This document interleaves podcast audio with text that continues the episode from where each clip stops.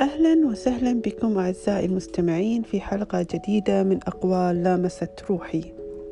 من الأقوال الجميلة التي قرأتها اليوم: استحالة أن تتعلم بدون أن تتألم.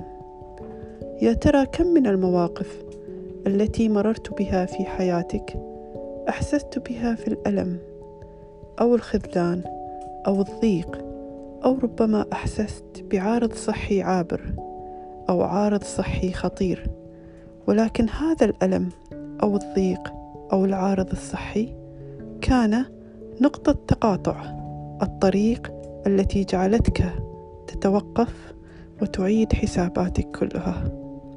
هذا الألم هو الضوء الذي اشتعل فجأة داخل عقلك لينير الطرقات المظلمة والتي كنت في السابق تظنها مضيئة. هذا الضيق الذي جعلك تعرف من هو صديقك ومن هو عدوك. صدقني يوما ما ستشكر كل ما مررت به. ستفكر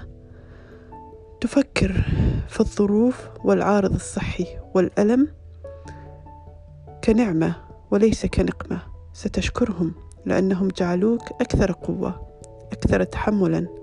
جعلوا منك إنسان جديد. يسعى إلى تحقيق أحلامه وأهدافه في الحياة بدل الركون إلى الظروف أو إلى الصحبة السيئة أو التكاسل أو التهاون. لذلك أشكر كل ضائقه أو ظرف أو صديق سوء مر في حياتك لأنه جعل منك شخصا جديدا قادر على تحمل المسؤولية. دمتم بود كانت معكم بشاير الرندي.